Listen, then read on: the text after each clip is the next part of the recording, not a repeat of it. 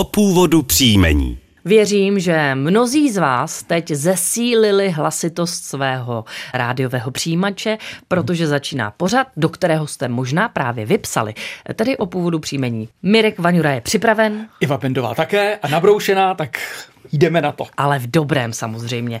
Dobrý den, ráda vás poslouchám a to každý den. Máte zajímavé a poučné programy a člověk se stále dovídá něco nového a zajímavého a tak se stále učí i v pozdním věku. Prosím o sdělení původu mých příjmení. Líha, a Maršák. Děkuji vám a přeji Českému rozhlasu velkou poslechovost. Vaše věrná posluchačka z Prahy Zuzana Líhová, rozená Maršáková.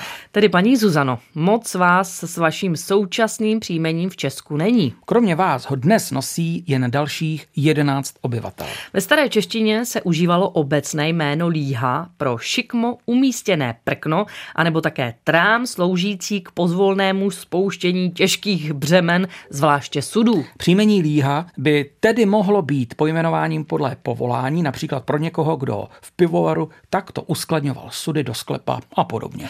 Užívalo se také rčení běžeti na líhách, a to ve významu jet jako namazaný anebo jet jako po másle. Samozřejmě nevylučujeme ani výklad ze slovesa líhati a to je ležet.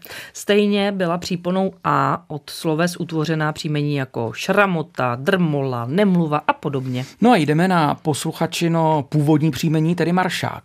To vzniklo příponou A z osobního jména Mareš. To byla původně domácká podoba rodného jména Marek nebo Martin. Máme i příjmení Maršík.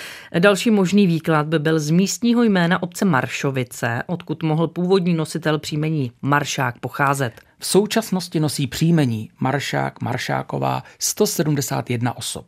Původ příjmení zavináč rozhlas.cz, to je adresa, na kterou nám můžete posílat svoje dotazy. Ale nejdříve se podívejte do našeho archivu na webu dvojka.rozhlas.cz, jestli už jsme se jim nezabývali. Pokud ho tam nenajdete, těšíme se na váš dotaz. A teď už na dvojce pokračuje Česko jako na dlani.